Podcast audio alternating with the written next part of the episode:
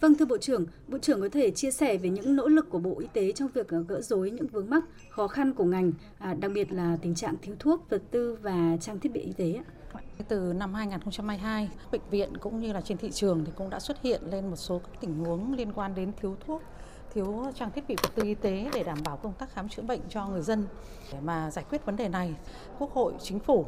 và Bộ Y tế cùng với các bộ ngành đã rất là nỗ lực, cố gắng để mà giải quyết cái tình huống này. Và một số những cái việc mà đã giải quyết được, và tôi lấy ví dụ như là trong thời gian vừa qua thì Quốc hội cũng đã thông qua nghị quyết số 80 cho phép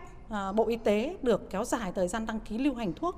để giải quyết cái vấn đề đáp ứng được cái số lượng thuốc cung ứng trên thị trường. Thế và trong thời gian vừa qua, sau khi nghị quyết 80 được ban hành thì Bộ Y tế đã ngay lập tức triển khai và đã kéo dài thêm được khoảng gần 9.000 mặt hàng thuốc để mà đáp ứng được cái số lượng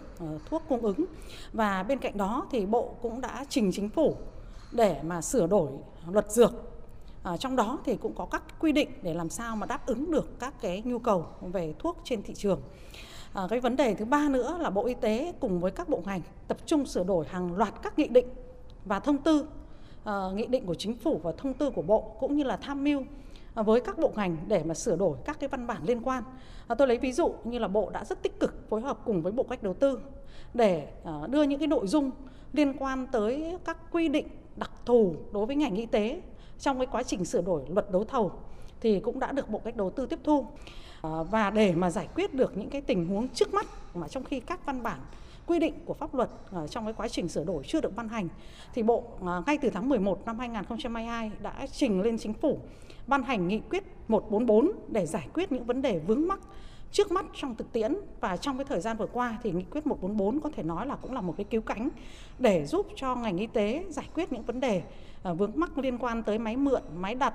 để đáp ứng được cái nhu cầu về máy móc, trang thiết bị y tế trong lúc mà bối cảnh ngân sách của chúng ta cũng chưa đủ cái điều kiện để mà đầu tư toàn diện cho lĩnh vực ngành y tế. Và cái vấn đề thứ hai là liên quan tới vấn đề thanh toán nợ đọng bảo hiểm y tế đối với các cơ sở khám chữa bệnh để đảm bảo được cái nguồn lực trong cái vấn đề mua trang thiết bị và thuốc để phục vụ cho người dân thì cũng đã giải quyết. Và Bảo hiểm xã hội Việt Nam cuối năm vừa rồi đã thanh toán hơn 4.500 tỷ đồng liên quan đến giải quyết các cái vấn đề nợ đọng cho các cái bệnh viện, các cái cơ sở y tế. Hiện nay thì thực hiện theo chỉ đạo của Chính phủ và Bộ Y tế cũng rất là chủ động báo cáo với cả đồng chí Thủ tướng và Phó Thủ tướng phụ trách lĩnh vực này để rà soát, đánh giá lại sau 3 tháng triển khai thực hiện nghị quyết 144 thì còn những vấn đề gì vướng mắc nữa trong thực tiễn mà chưa giải quyết được thì cần phải có những cái chỉ đạo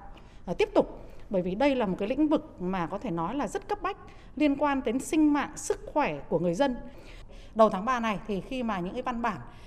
giải quyết trước mắt mà được ban hành thì những vấn đề bức xúc, vấn đề nóng của nhân dân sẽ dần dần được giải quyết. Vâng, như Bộ trưởng vừa chia sẻ thì có thể khẳng định là những vướng mắc, đặc biệt là liên quan đến thiếu thuốc và vật tư y tế sẽ sớm được giải quyết. Hôm nay thì Phó Thủ tướng kết luận rất rõ ràng, có những việc mà chúng ta phải sửa trong luật, có những việc là chúng ta phải sửa trong nghị định